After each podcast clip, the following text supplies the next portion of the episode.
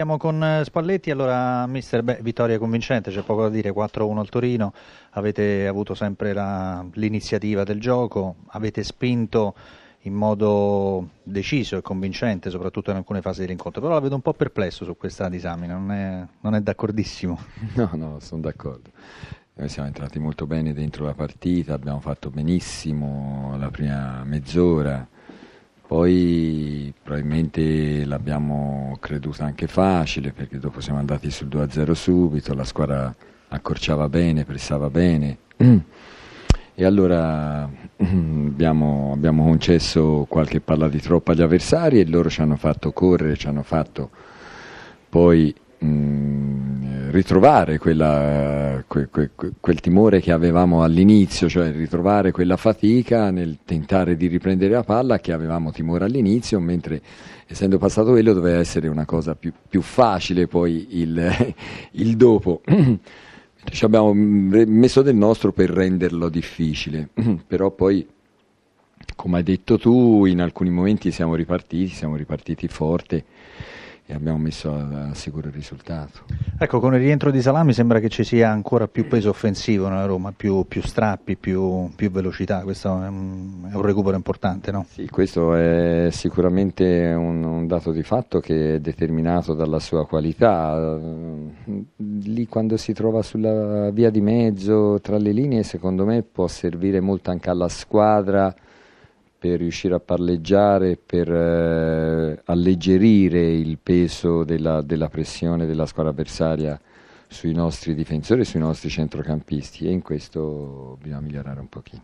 Non si possono non dire due paroline su Geco che eh, questa sera ha dimostrato anche eh, di essere non solo un ottimo finalizzatore ma anche dal punto di vista fisico del cosiddetto lavoro sporco, è un giocatore che è diventato importantissimo per questa squadra, questo proprio credo che sia eh, lo Geco che, che lei vuole, no? Sì, eh... il Geco. Sì, sì. No, no. Anche lo perché è unico per certi versi, per cui gli si può dare, come si usa in inglese, che gli si mette l'articolo per dire è l'assoluto. Lui effettivamente ha questa qualità forte da un punto di vista anche fisico di rendere un qualsiasi pallone sparato giocabile per la squadra e ora effettivamente in alcuni momenti ci dà una mano. però è, è, per questo che ora viene osannato da tutti, perché riesce a, a far gol eh, fatto di qualità e allo stesso tempo un giocatore che corre, un giocatore che pressa, un giocatore che, che fa i contrasti e mette a terra la palla giocabile per gli avversari quando sono pressati. Mi dà la sensazione che adesso lui si senta un leader, vero? Eh, secondo me mm, la, la, la, la, sente ora questa fiducia nei suoi confronti, questo, questa qualità di essere uno importante. Mm, ci sono state anche due o tre ripartenze dove eh, Mm, si poteva fare anche meglio, però non lo diciamo, se no siamo sempre quelli che gli rompono le scatole, poi da ultimo ci risponde, visto che è anche grosso è meglio lasciarlo tranquillo. sì, sì, volevo chiedere a Spalletti il prossimo impegno a Milano in casa dell'Inter che ha vinto nove delle ultime dieci certo. partite. Anche la Roma però, eh? Sì, sì, vabbè.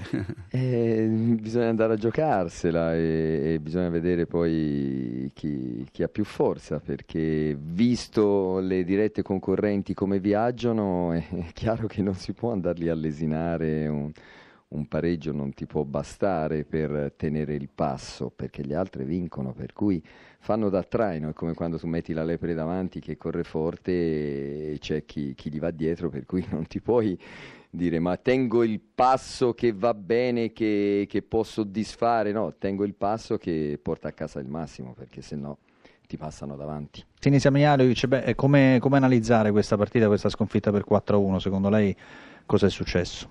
Ma abbiamo avuto le difficoltà all'inizio e Roma ne ha approfittato, poi dopo abbiamo preso le misure e siamo cresciuti.